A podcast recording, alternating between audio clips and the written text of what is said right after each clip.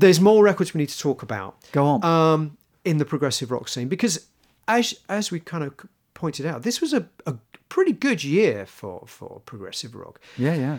Jethro Tull's "Songs from the Wood" is is pretty much considered one of their their landmark albums, isn't it? It's considered the first in a trilogy, the so-called folk rock trilogy, which I've never quite understood because folk music was always a part of of the the sound of Jethro Tull, but I think there's something about the lyrics that kind of mu- become more bucolic with song this trilogy of albums: "Songs from the Wood," "Heavy Horses," and "Stormwatch." Though Stormwatch is quite it's very urban, dark. I think. I know, Very dark. But people always talk about those three Yeah. Hmm. as the. tr- I've never quite, particularly with Stormwatch, I've never quite understood where it's seen as part of this trilogy.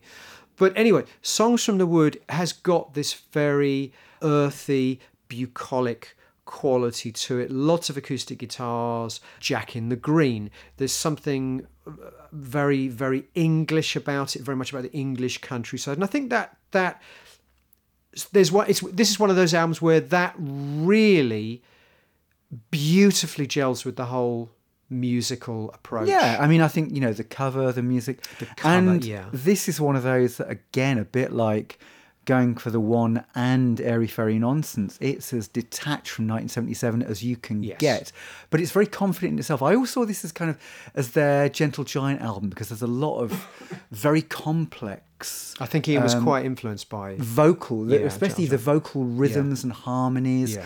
There's a lot of keyboards on this album as well. I mean, that's what I think differentiates this from the other folk, the other albums of the folk rock trilogy. That Heavy Horses is quite guitar oriented.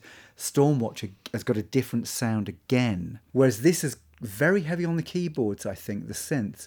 Yeah, it's a good. It's, it's a good album. It's got a nice feel, and there's one album I connect with this this year, and it's that Ian Anderson was, I think, in the early years of Jethro Tull, you think of Benefit, you think of Aqualung. His lyrics were very dark, very real, very connected with a way of life that was early 1970s Britain. You know, these were almost like poetry, vignettes with almost that kitchen sink reality of Britain. Whereas Songs from the Wood couldn't be further from that. And another artist who had it was, I think, Roy Harper. That Harper starts the decade being this kind of kitchen sink poet with these amazing albums, you know, Stormcock, Life Mask, you name it. And his album this year, Bull in Ming Vase, is the most textured, bucolic, airy. I know there's Watford Gap, which kind of slightly contradicts it, but it's got a very luxurious soundscape, as if this guy, like Anderson, who was really connected to the kind of, I don't know, you know, brutish reality of early 70s Britain, is suddenly living in a very detached reality in a manor house. Okay, but okay, let me counter that by saying two years before this, he'd made an album called Minstrel in the Gallery. That's not very down to earth either, is it? That is what was on the lips of everybody who was a little chef in 1975. But you're right. I mean, the Roy Harper. I mean, obviously, the sidelong piece on on Bull in a Ming Vase, one of these days in England, is well, the, the the ti- title itself alone tells you kind of all you need to know, really. Something about getting back to the country, getting back to the English countryside, pining for that way of life. Um, maybe after the grim, maybe because life in England during the mid seventies was a bit grim. It's power- horrible. The power cuts and all Yeah. that stuff, cost of living. So there is a sort It's of like life in England in 2023. it's a bit. Well, it is a bit, isn't it? But also that Anthony Phillips, the Geese and the Ghost, I suppose, has that too, doesn't it? Almost a pining for another another time, a very English. Uh, in the case of the Geese and the Ghost, it's almost a pining for uh, medi. It's a kind of medieval vibe to it, isn't it? Or sort of Yeah, lutes, and, uh, lutes and crumb. Am I am I making this up? Lutes and crumhorns on that record? Maybe might not. be. Maybe maybe I'm thinking be. of Gryphon. You're thinking of Gryphon. thinking of But yeah, there might be. There might as well there be. There might as well be, is what I'm saying. No, it's a lovely album. I think that the reason why Geese and Ghosts probably sounds the way it does is that I think he'd been writing this stuff since leaving Genesis. In some ways, it's a great album. If you wanted to know where Genesis might have gone after Trespass in another life, it's a really lovely, rambling, lots of 12 string, lovely harmonies, lovely melodies. And it's not pompous. What's interesting is it's pure prog rock. You know, we're talking about Fand is pomp. Hmm. Kansas is pomp. The Yes has got pomp. This is pure progressive rock in the sense of very complicated harmonies, lots of 12 string, as we say, lots of bucolic imagery. But what it isn't is pompous. Are Actually. you It's saying quite- it's are you saying it's pompless? I'm saying it's pompless rather than pompous. It's pompless as It's opposed pompless to pompous. prog. It's just a very sweet. I mean, it's it's closer to, in a way, kind of the feel of Fairport Convention unhalf bricking at times. Hmm. But I think this is probably because he'd written this material probably between seventy one and seventy six, and he'd just got his record contract and recorded it. And it's got um, a Phil Collins guest appearance, which is very very sweet. You know, he sings a couple of tracks, and um, it's him at his kind of more fool me, understated best in a way. And he sings it in a very unself-conscious, Right. slightly reedy way. And Collins' voice is very pretty and reedy on this album. And I think it's a really nice album. I, I have it. I, I mean, I can't say I've listened to it recently, but I remember thinking it was very pretty. Yeah, I, it, it's got a sort of Mike Oldfieldy yeah, yeah. vibe to it as well. It's got that tu- post-tubular bells Yeah. reediness as well.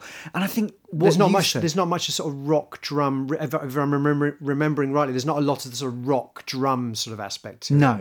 it's it's mostly rhythmless in that. Not rhythmless in the sense there are rhythms, obviously, but there's no rhythm section on a lot of the tracks, right? But there's an Eng- I think what you, you hit on there as well that all of these albums they're pining for an England that possibly never was, and that fits in with the Virginia Astley album we talked about from Gardens Where We Feel Oh, yeah. Secure. Yeah. and it's a nostalgia for something that possibly And never Sunset existed. Wading by John G. Perry as yeah, well. yeah, Yeah.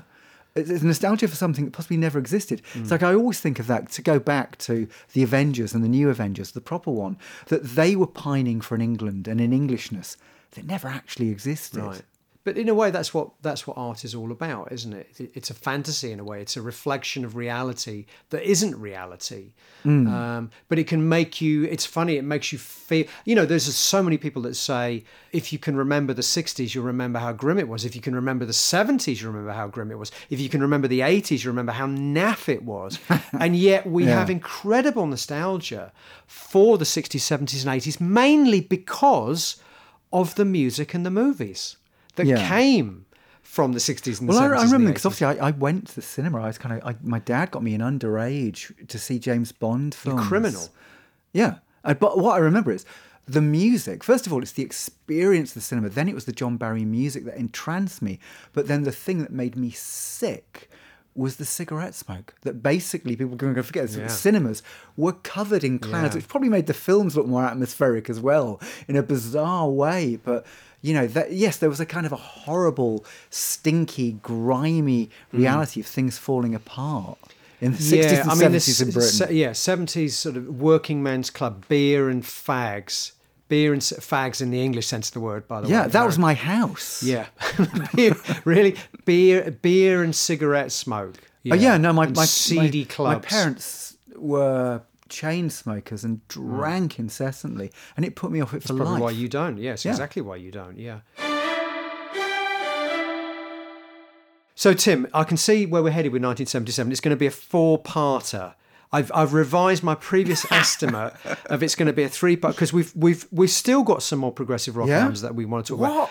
Well, there's two other there's two other sort of elements of progressive rock that manifest this year that I want to talk about. I love them both. yeah, One of them is the darker side of progressive rock. The, f- the most nihilistic strand of progressive rock I can think of, certainly post Crimson, post Van der Graaf. There is this band from Belgium that come out called Univers Zero mm-hmm. with their first album this year. This is the darkest progressive rock we've heard outside of the sort of Van der Graaf King Crimson axis, isn't it? Well, perhaps Henry Cow is also a, a reference point, the kind of rock in opposition thing. But yeah. What a sound! I mean, I mentioned medieval in relation to to Anthony Phillips Geese and Ghosts. There's something almost medieval and primeval about their sound, isn't it? They're using bassoons and oboes and these very woody, earthy textures, but playing this dissonant. The sort of music that only men could possibly like. Apologies for being uh, chauvinist. Sort I of think music you've got that the only show cancelled. God knows how it kind of got signed in a way. You know, I'm glad that these things were released. I mean, Art Zoyd, was kind of Yeah, Art sort of Zoyd, territory. yeah. as well. And yeah, you're right. It was a kind of a bizarre. I mean, I suppose that Cuneiform Records in the States are one of the natural homes for this kind of music now, aren't they? But um, yeah, I, I agree. I mean, like it, it's. I think Magma possibly had an aspect of it Yes, definitely. as well. definitely. Um, and it's music that, how can I put this? It's a bit like goth for me, which we'll come on to in the 1987 episode we're going to do. That I kind of like it all when I hear it.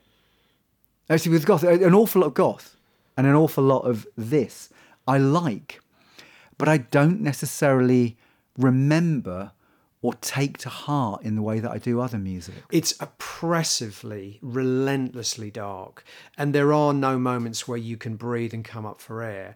So that would be the difference, for example, between a Van der Graaf or a King Crimson. Yeah, and even possibly you know, 'cause Magma, a- yeah. another European band who kind of operate in a very dark, nihilistic, progressive territory, but equally cinematic. Of course, is, is Goblin, Suspiria, Oh yes, yeah. which yeah. is a great album. But I suppose there are moments of playfulness and beauty in that as well as the darkness. So definitely an acquired taste, but again, completely unique in what they did. The other sort of aspect of progressive pro- progressive rock I want to talk about, which is an aspect I'm a big fan of, and I, know, I say that advisedly because a lot of progressive rock fans sneer at it, is what I see as something very much in the ascendancy in this year, which is progressive pop or progressive rock bands adopting lighter, more pop aspects to their sound. And we'll come on to talk about this when we talk about artists like Alan Parsons Project, hmm. but and Supertramp. But there's a band in in the category we want to talk about now, and the reason they're in this category is because they were traditionally and historically very much a traditional progressive rock band. But Camel this year made their album Rain Dances, mm-hmm. which had elements of funk, pop, a nod to disco music in, in places mm-hmm. too. I love it. And I actually think it's one of my favorite favorite Camel records. It is lighter. It is it does have much more of a strong pop sensibility. There is one eye perhaps on perhaps having a crossover, you know, mm-hmm. hit single.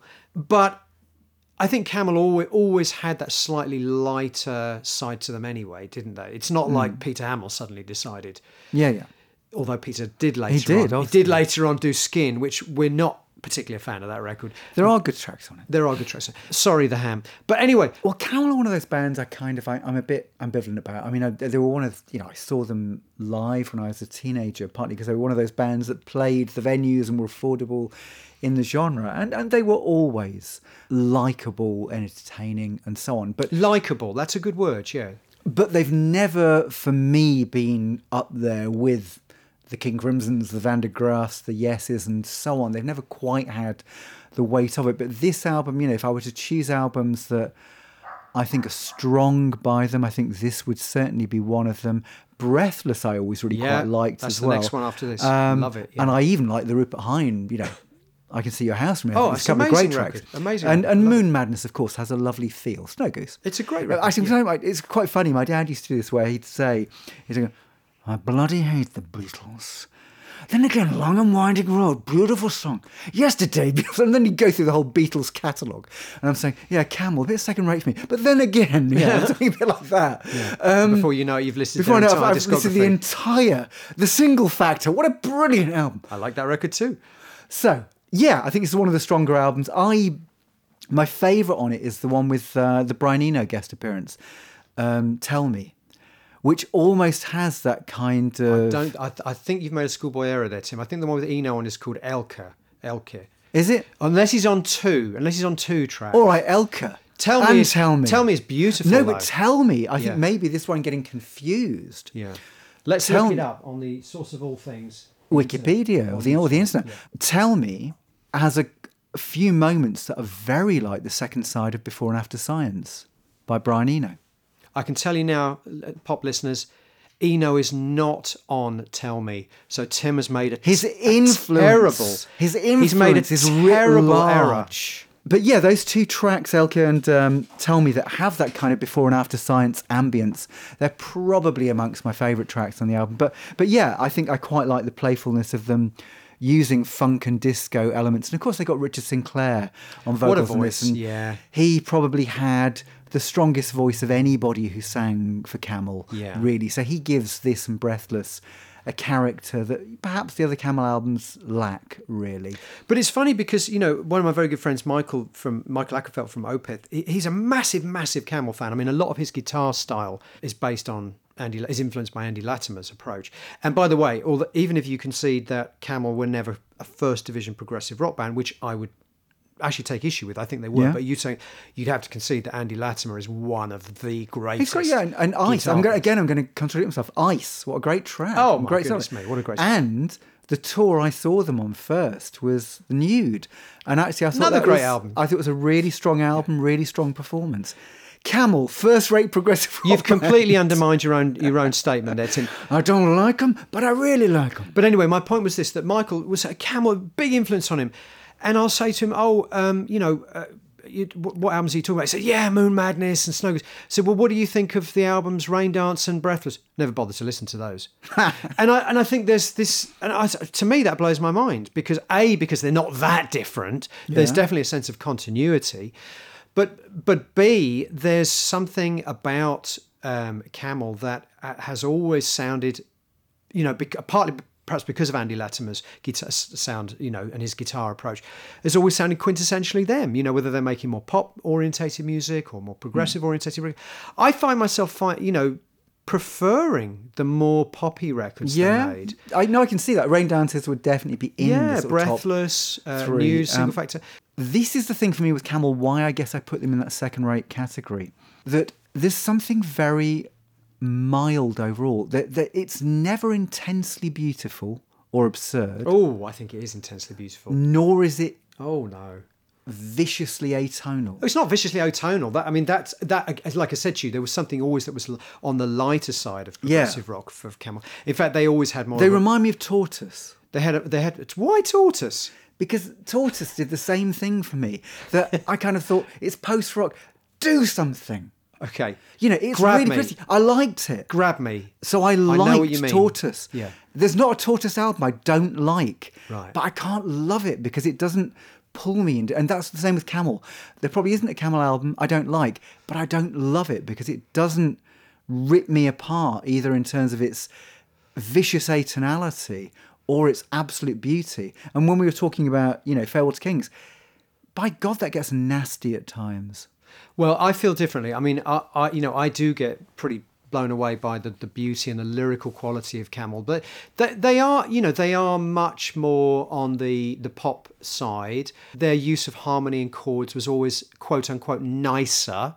Yeah. They they aren't they weren't going to launch into any sort of ham style dissonant glump thing, but that that was their sound. You But know? isn't it strange that Camel never had the hits? Whereas obviously Supertramp Yeah. not only had the hits, they had some of the biggest albums of all time. You know, Breakfast Yeah. in America, I think it's the fourth biggest album in France of all time Mm. and was the biggest for a long time. And it was huge in America and Britain, of course. Mm. You know, it has a kind of popular appeal that Rumours had. Yeah. Yeah, it's it's it's just one of those things. Who knows? Not the right song, maybe not, not Yeah. the wrong songs at the wrong time, or the right song at the wrong time. Maybe they didn't have a apart from Richard Sinclair briefly as he was in the band. Maybe they didn't have a convincing singer when they needed to have a convincing singer or a convincing frontman. I don't know. I mean, you could say all of those things about other artists too, hmm. who for whatever reason did break through.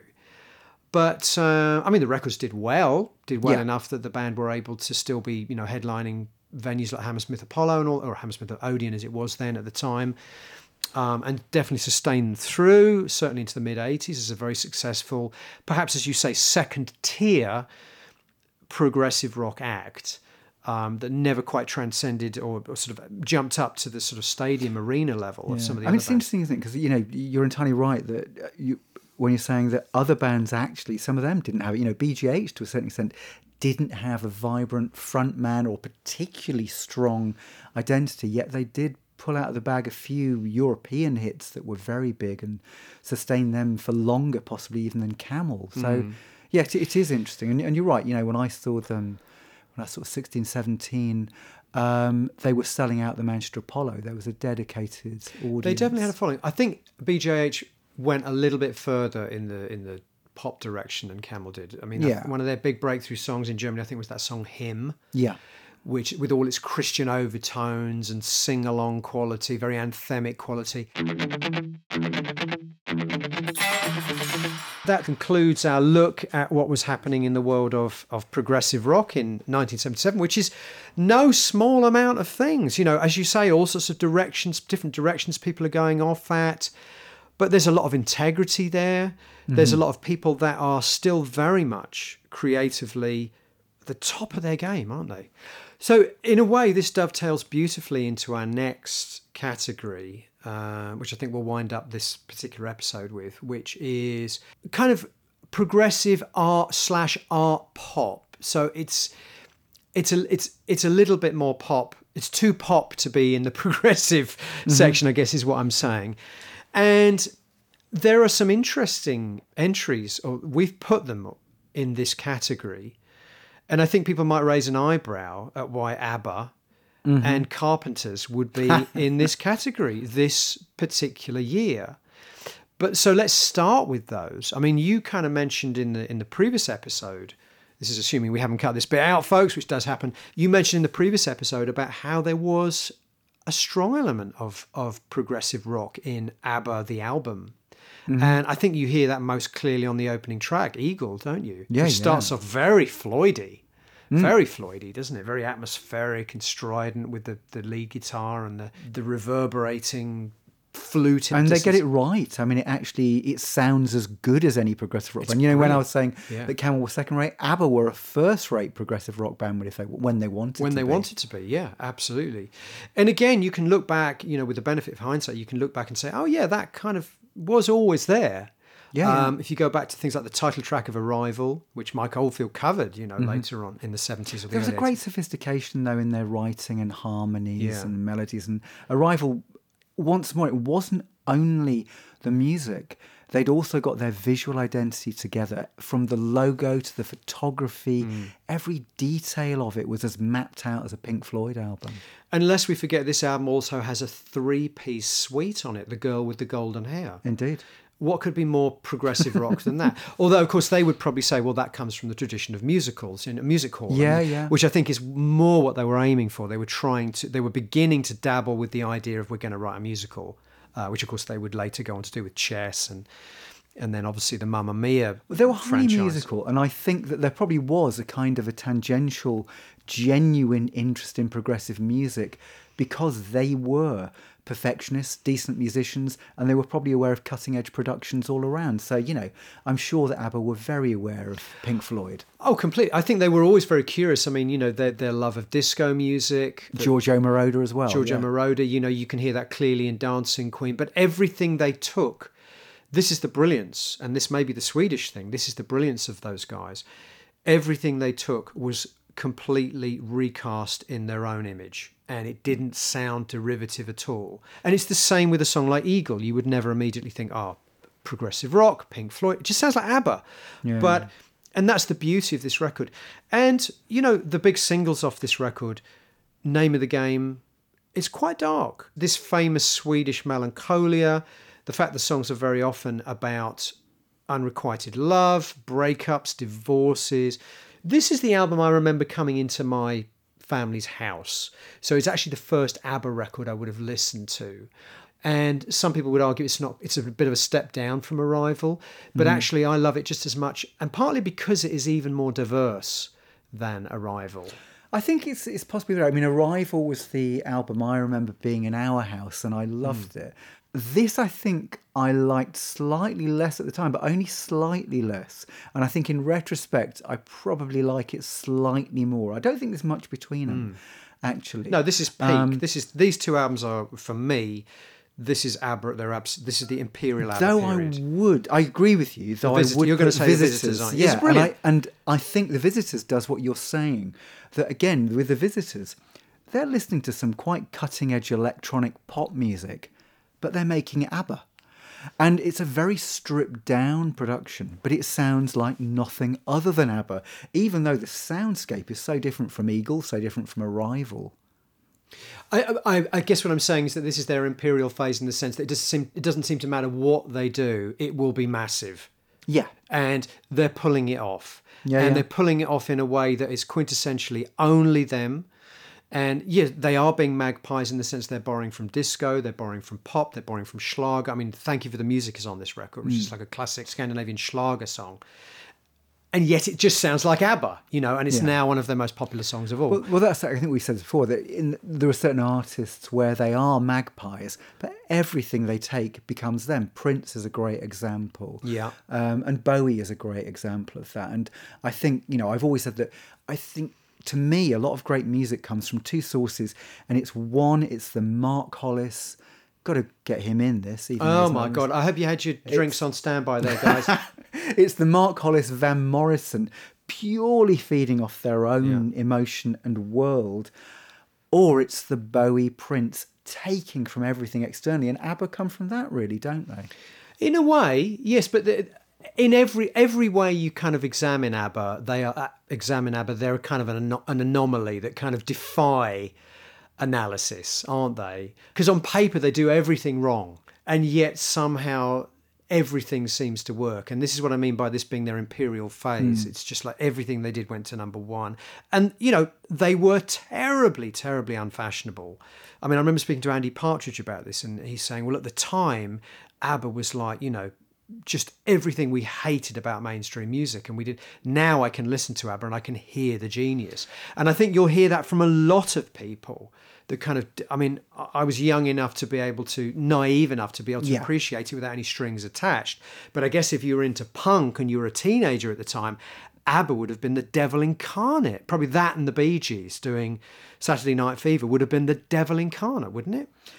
To a degree, was, but you know, again, luckily, I kind of liked all sides of it. So you know, again, we'll probably come to Saturday Night Fever, but um, I liked the ABBA stuff. I liked the Bee stuff. It's probably the last time I liked it, I think, you know, as a as in a fan buying the records, you know, because I weirdly I think I discovered the Visitors retrospectively. Me also, yeah. Whereas this stuff I was buying at the time, Arrival, the album I bought, and I think that was it. That I, I really like them, but that was where I left off because my tastes and perhaps the tastes of my friends. But also, I think the albums that every household had were Arrival and the album, whereas the later albums that obviously didn't sell quite Hmm. to that magnitude. Um, my, my parents had Arrival and they had the album, and they had ABBA's Greatest Hits as well. So Oh, knew- yes, of course, I knew yeah. the early songs, yeah, with that amazing cover of the, of the two couples on the park bench. Let's talk about the other the other sort of anomaly here, Carpenter's Passages. Now,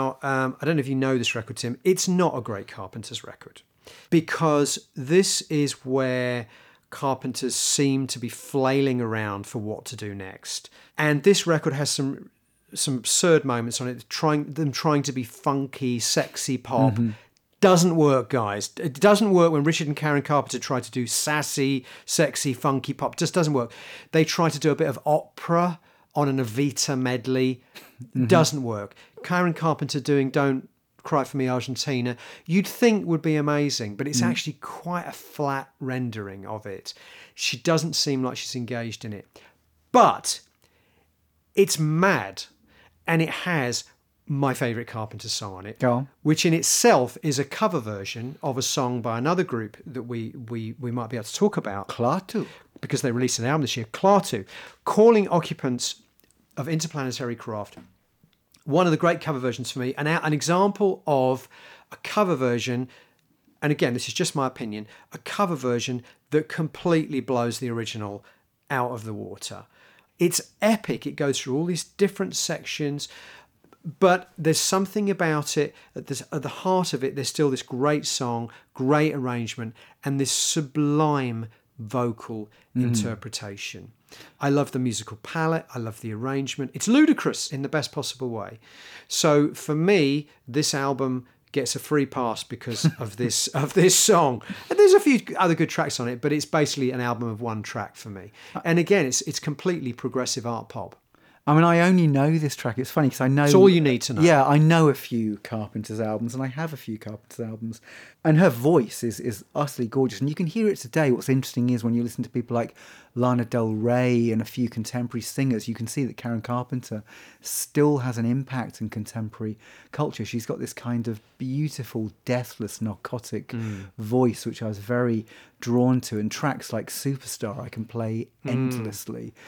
You know and this was a great song and i remember it on the radio and i liked it and and yes carpenters were one of those artists that were in every family's home usually the greatest hits collection it must be said so yeah i liked it i, I like the Klaatu original as well but It's good. It's good. It's just not as good for me. yeah, well, partly I don't think it's quite. I, I think with Klaatu there was that slightly psychedelic pastiche element, whereas this takes it into a totally different dimension. Her voice and so on. It's it feels much more luxurious. Whereas one is a kind of a a daffy pastiche to a degree, and a very good daffy pastiche. The Carpenters track is quintessentially Carpenters, but quintessentially insane as well. You know. Um, But I agree. It's, It's- I mean, it's the lushness. You're just wading through lushness. It's like a luxury carpet that Yeah. you're actually into with your knees up to your knees in completely. it. But you're loving every second of the experience. It's only bettered really by I think Arriving UFO by Yes on Tormato a year afterwards. I quite like arriving UFO. It's uh, but it's not. It's not uh, calling out. Well, that's very similar, isn't it? I wonder if Arriving UFO was partly influenced by this. Possibly. Well, I think that kind of sci-fi was very much in vogue, wasn't it, with Star Wars, Close Encounters. Close Encounters, yeah, those kind of things. Right, Tim. Let's move on to the real meat here now. There's some albums that here that I think you and I could probably evangelize about till Kingdom Come. Let's let's deal with the 10cc family albums. Go on. 10cc's Deceptive Bends and Lol Creme and Kevin Godley's grand 3LP conceptual folly. You love it or you hate it. You adore it, you don't or you don't get it at all. Consequences. Should we start with that one? Consequences. We can do. Well, Consequences for me is the ultimate album years album in a way. It's the sort of album that we'd have talked about when we had the idea for the podcast. Although, what I am going to say here to almost contradict the, the evangelization of it is that the albums that I really love from 1977 that I still play and still love as much, we still not even got onto. Okay. We're near the end of a second episode. no, no, we will come got on to onto those. We will. Okay, so I'm going to be the one to evangelize about because this is this is a top three Yeah. from the from the year album for me. Consequences. Okay. I couldn't afford it at the time because I was a huge 10cc fan. And it was really expensive. And I remember that they were on something like Magpie with the, the gizmo, the gizmotron. And um, I couldn't afford it. The first Godley and Creme album I could afford was L a year later, which I think is a masterpiece. I adore It's not as good as L. So Consequences, I didn't really get to hear until the early 80s when I had the money to buy it it's fascinating. You know, it's it's one of the most bizarre popular music albums, if you can call it that, of all time, and for that reason, it belongs in this podcast. It's it's also one of the most intricately designed records you will ever hear. Mm-hmm. I mean, the first record. So just so folks, just to explain to folks who don't know this record, it's a three LP concept about how the elements are going to destroy the planet Earth and how a pianist composes a symphony. It sounds ridiculous as I'm saying, how a pianist composes a piece of music which basically counteracts the elements and becalms the Earth again and saves humanity. The whole of the first record is about, it's almost entirely instrumental. It's basically how the elements are gradually building up and encroaching on the planet Earth and impacting on the planet Earth. So you have pieces which are just based around how the wind is working its destructive power, how water is working its destructive power. And one of the most incredible pieces of, and this is 1977, remember, this is before sampling.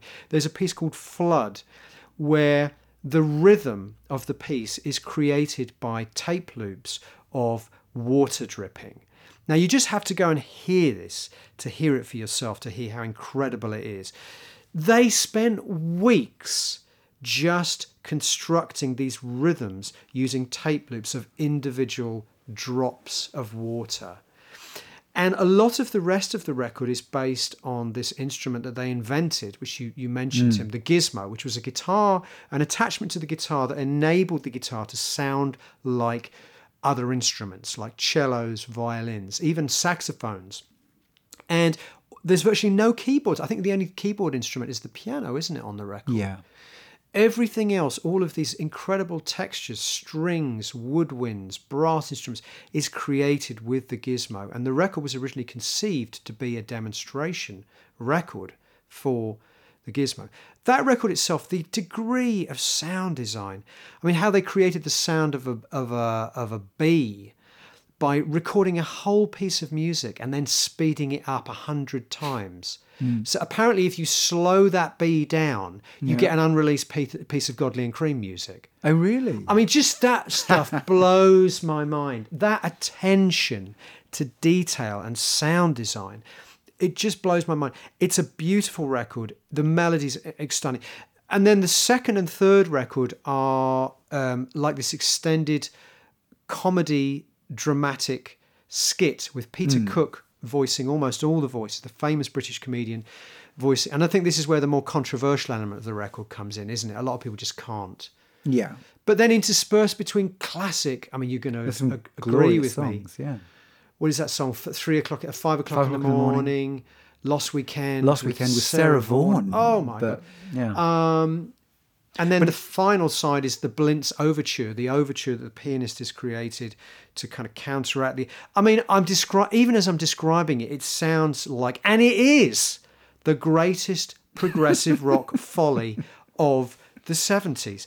But I love this record. It is like nothing else you will ever hear on earth. On earth. I no, I really like it. It's not my favourite Godley and Creme album. My favourites are L and Freeze Frame. I just think they're, they're great records. magnificent. But records. they're to me they're more like standard albums. They don't to have an the folly. They've still got folly and well, ambition, have, yeah. though, and, and and incredible attention to detail. Yeah, I mean, I uh, I think it's a it's a great album, and it's a wonderful um, ludicrous folly, as you've said, Nice. So I appreciate it for that reason.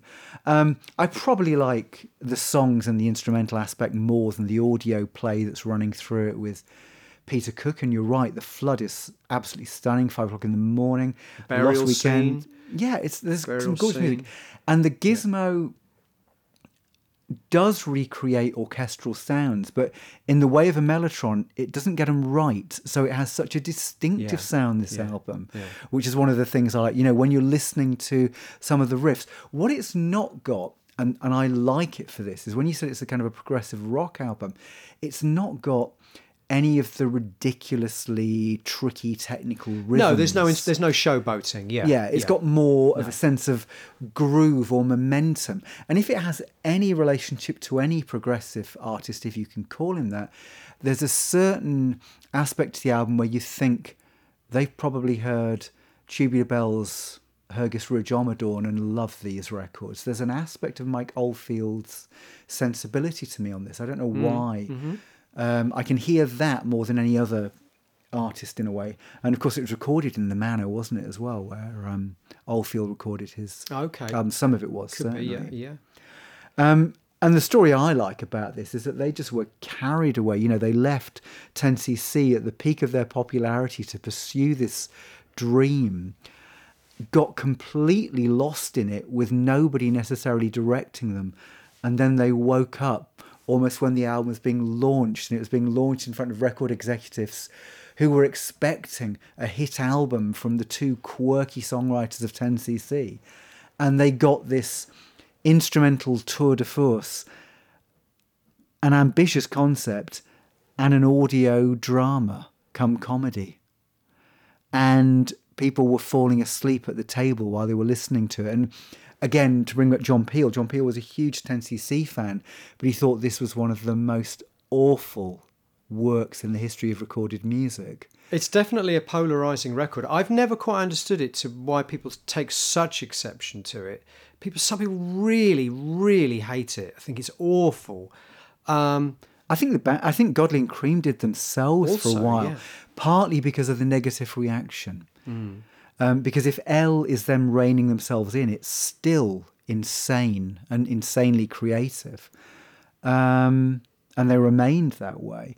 Yeah, uh, it, it, it's it's a real labour of love, and as you say, the sonic attention to detail is amazing, and there are pieces that I would treasure. I sort of prefer music from Consequences because the album didn't do that well, and the company released a compilation called Music from Consequences of the more accessible moments. And in a way, I kind of prefer that. So let's talk about, just to recap, Godley and Creme left 10cc in order to make this album, Consequences.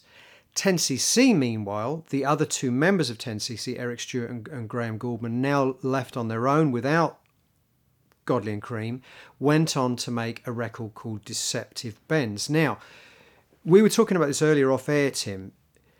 This is an interesting development because after this, we pretty much don't like anything else they ever did. And in fact, the record after this is such a massive fall off, isn't it, in Yeah. terms of creativity? That it's this album, Deceptive Bends, which we both love, is almost like how how did this work? And my theory was is perhaps that a lot of the music was still developed was developed while Godley and Creme was still around Yeah.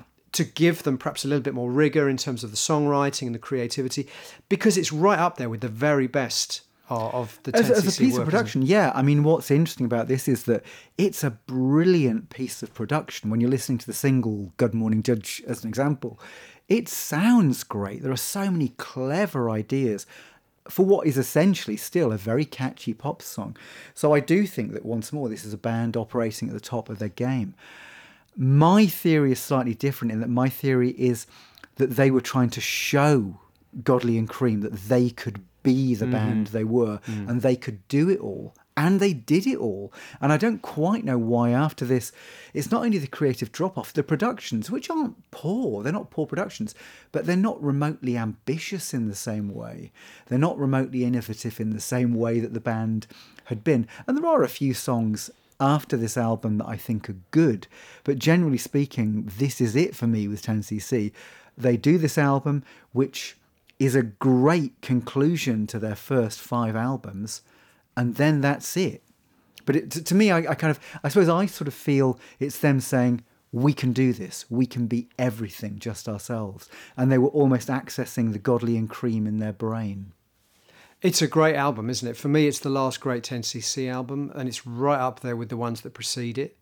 Um, I think Consequences obviously is the more ambitious. It's got the it's got the real kind of how can we make a record like no one else has made a record, and I think hmm. that kind of sensibility was missing from 10cc once they left, in the same way that the great songwriting sensibility was perhaps missing from Godley and Creme when they were no longer working with Graham Gouldman and Eric Stewart, Yeah. which is a great, you know, that kind of gestalt thing where you have these people that just beautifully dovetail together in the in the different sensibilities they have, creates something that transcends the sum of its parts.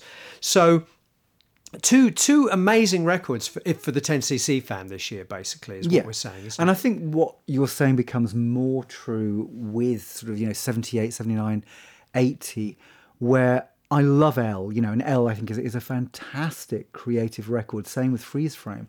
But interestingly enough, I do think both sides miss each other at the side. As much as I love Godley and Creme, sometimes they're missing that firm hand and melodic sensibility because Graham Gouldman is a great songwriter, Eric Stewart's a great songwriter and a great singer. And you kind of feel that they might have been a bit like the Beatles, as you know, obviously one of the great stories in popular music, that had Godley and Creme been tempered by Gouldman and Stewart, L and Freeze Frame might be that bit better. They might be more relatable, more heart. And certainly, had Godley and Creme been in 10cc on Bloody Tourists and Look Hear, they would have been greater creative statements that you kind of suddenly feel that they're missing each other. Although I'm still very happy to follow that Godley and Creme journey because it was so inspired and so Um, you know, and uh, even to the point of the hits, you know, under your thumb and so on in the early '80s when they redefined themselves again. So, Tim, two last albums we have to talk about. Firstly, now, common wisdom says that most double albums should have been cut down and would have been better as single LPs, right? That's the that's mm-hmm. the cliche, isn't it? It's not true of this double album. Out of the Blue by the Electric Light Orchestra, you know, in many ways, their their greatest album of all. Every track on this, I think, just is a little slice of genius. I mean, what I love about, you know, Out of the Blue and Electric Light Orchestra is, is I guess, what Jeff Lynne's big influence were also very good at. The Beatles are always very good at. Every song created its own little universe, you know, yeah. its own little world. And there's a lot of that going on with ELO, even though there is that kind of ELO sound going through everything with the strings and everything. Mm-hmm.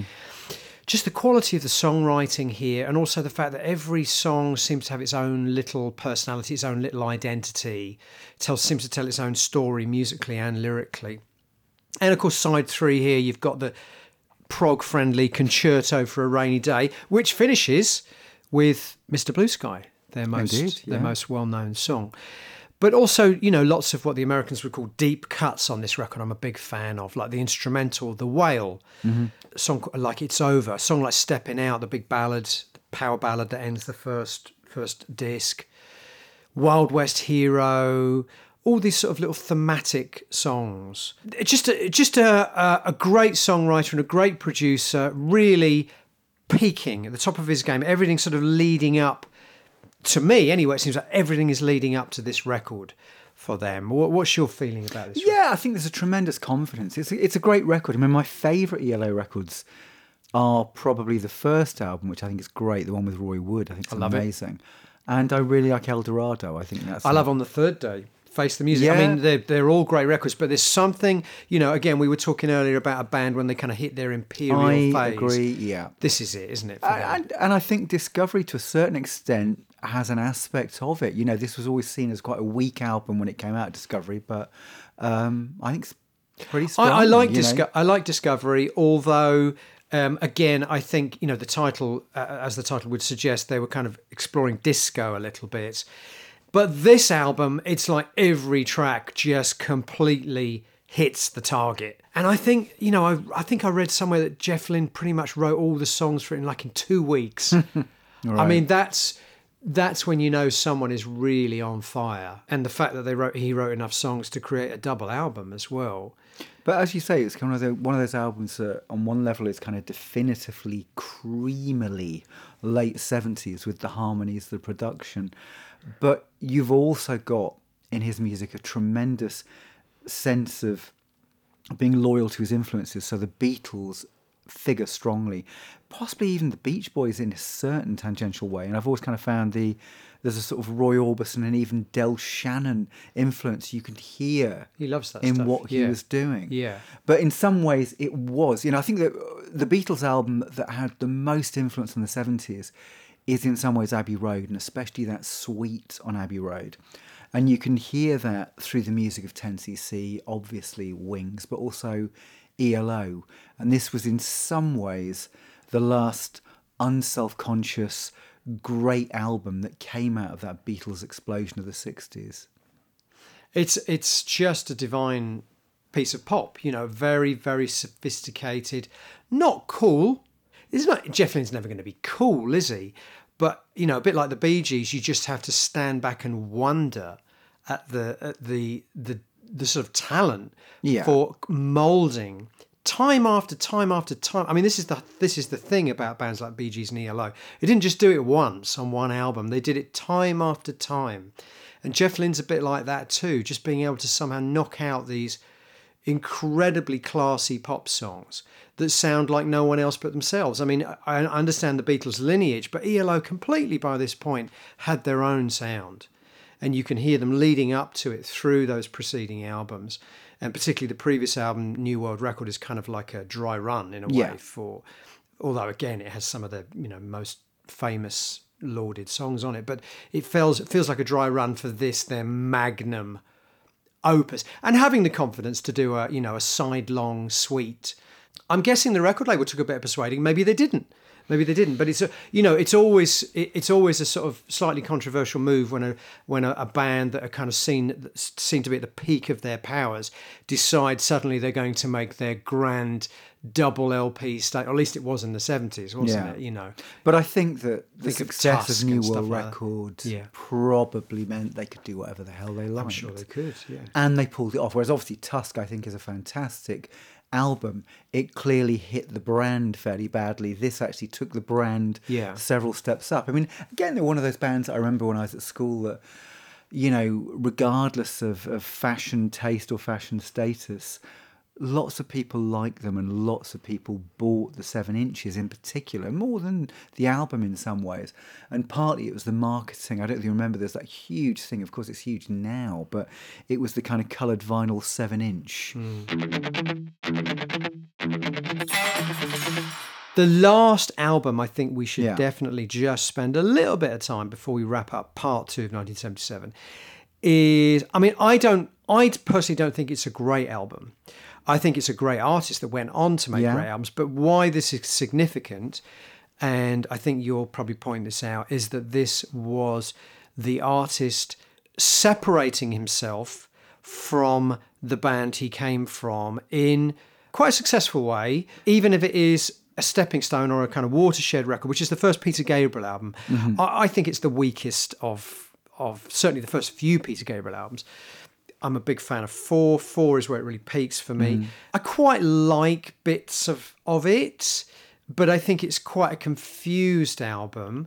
I don't think Bob Ezrin was perhaps a particularly ideal choice of producer. Too bombastic for for Peter Gabriel, I would think. The version of Here Comes the Flood on the record is is not as good as the version uh, on Robert Fripp's Exposure record.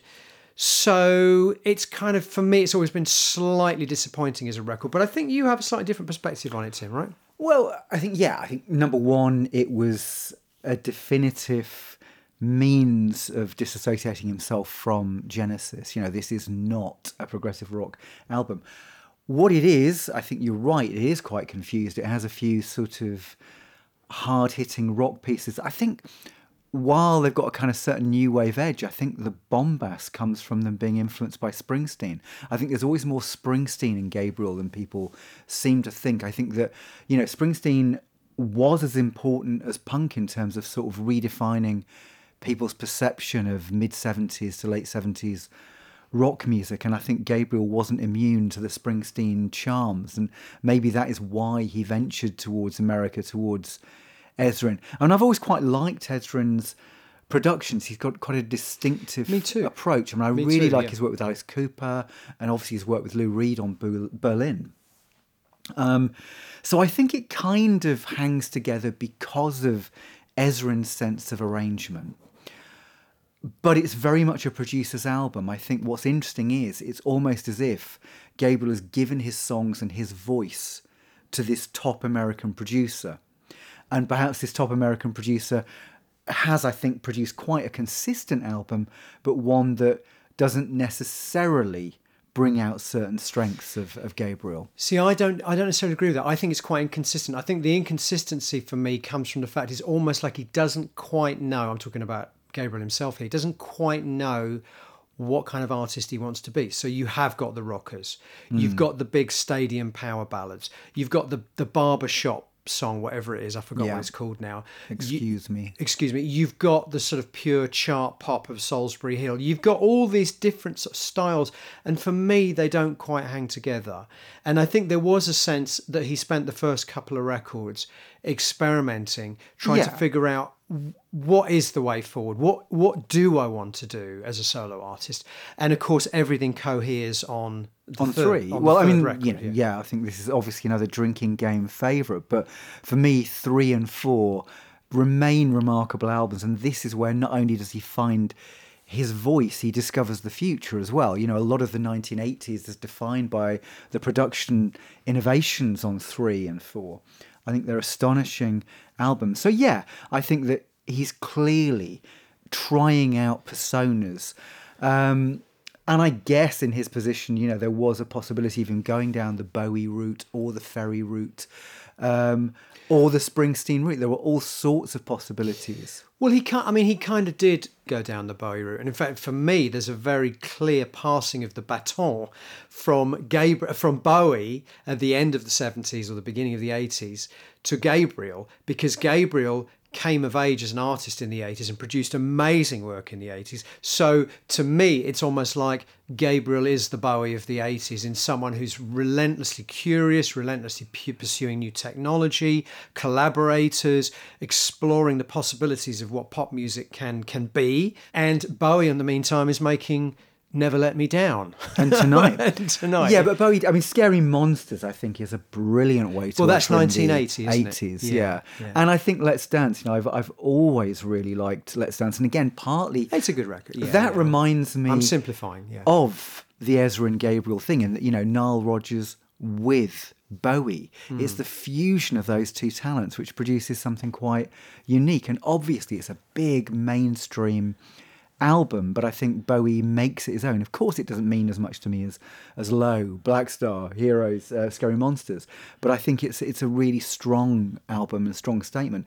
Um, yeah, this the, the debut Gabriel album. I mean, you know, Humdrum. I think is is a gorgeous piece of work. But I think before that, he was trying out various bands as well. You know, he I don't think he necessarily knew what he wanted to do, and they're about you know, uh, there are all sorts of bootlegs out there. If you look of him in sort of 74 to 77, So when was the last Genesis album he's on? Was that 1974? 74. 74. So actually, he spent three years in R and D before he actually Yeah, I mean, I've got, a, I've got a lot of the, Yeah. the bootlegs from this period, and some of them are beautiful. But yeah, I, I, you know, I don't think he found his voice properly until three. But I think this has got some glorious pieces, and I, and I sort of, I do quite like the whole bombast of the Ezrin production. So Tim, we should wrap things up there because we spent a whole episode just talking really about progressive and progressive art pop. There's, in fact, there's even some records we haven't touched on: Steve Hillage, Motivation Radio, Renaissance Novella, John Greaves, Peter Blegvad, Kew Rhone. yeah, that's a great album, Kew Rhone. It's a good record, yeah. Philip Glass, North Star, Supertramp, even in the quietest moments. Alan Parsons' Project I Robot. So many, I mean, so many records we could talk about, but I think we should probably wrap this up now. Um, we've still got, oh my god, we've still got probably another two episodes worth of stuff to talk about. 1977, what a year! Um, yeah, it should be a series, a whole series. Uh, just on 1977. 1977. Yeah. But let's wrap this one up and we will be back on uh, 1977, part three, to talk. Well, I think we're going to start talking about some disco. Some disco music, which of course was the other big genre that, that sort of broke through in 1977. So we'll be back to talk to you uh, in, in part three about disco and some other musical styles as well. But for now, thank you very much for listening to part two of 1977. Goodbye from me and goodbye from Tim. Bye bye.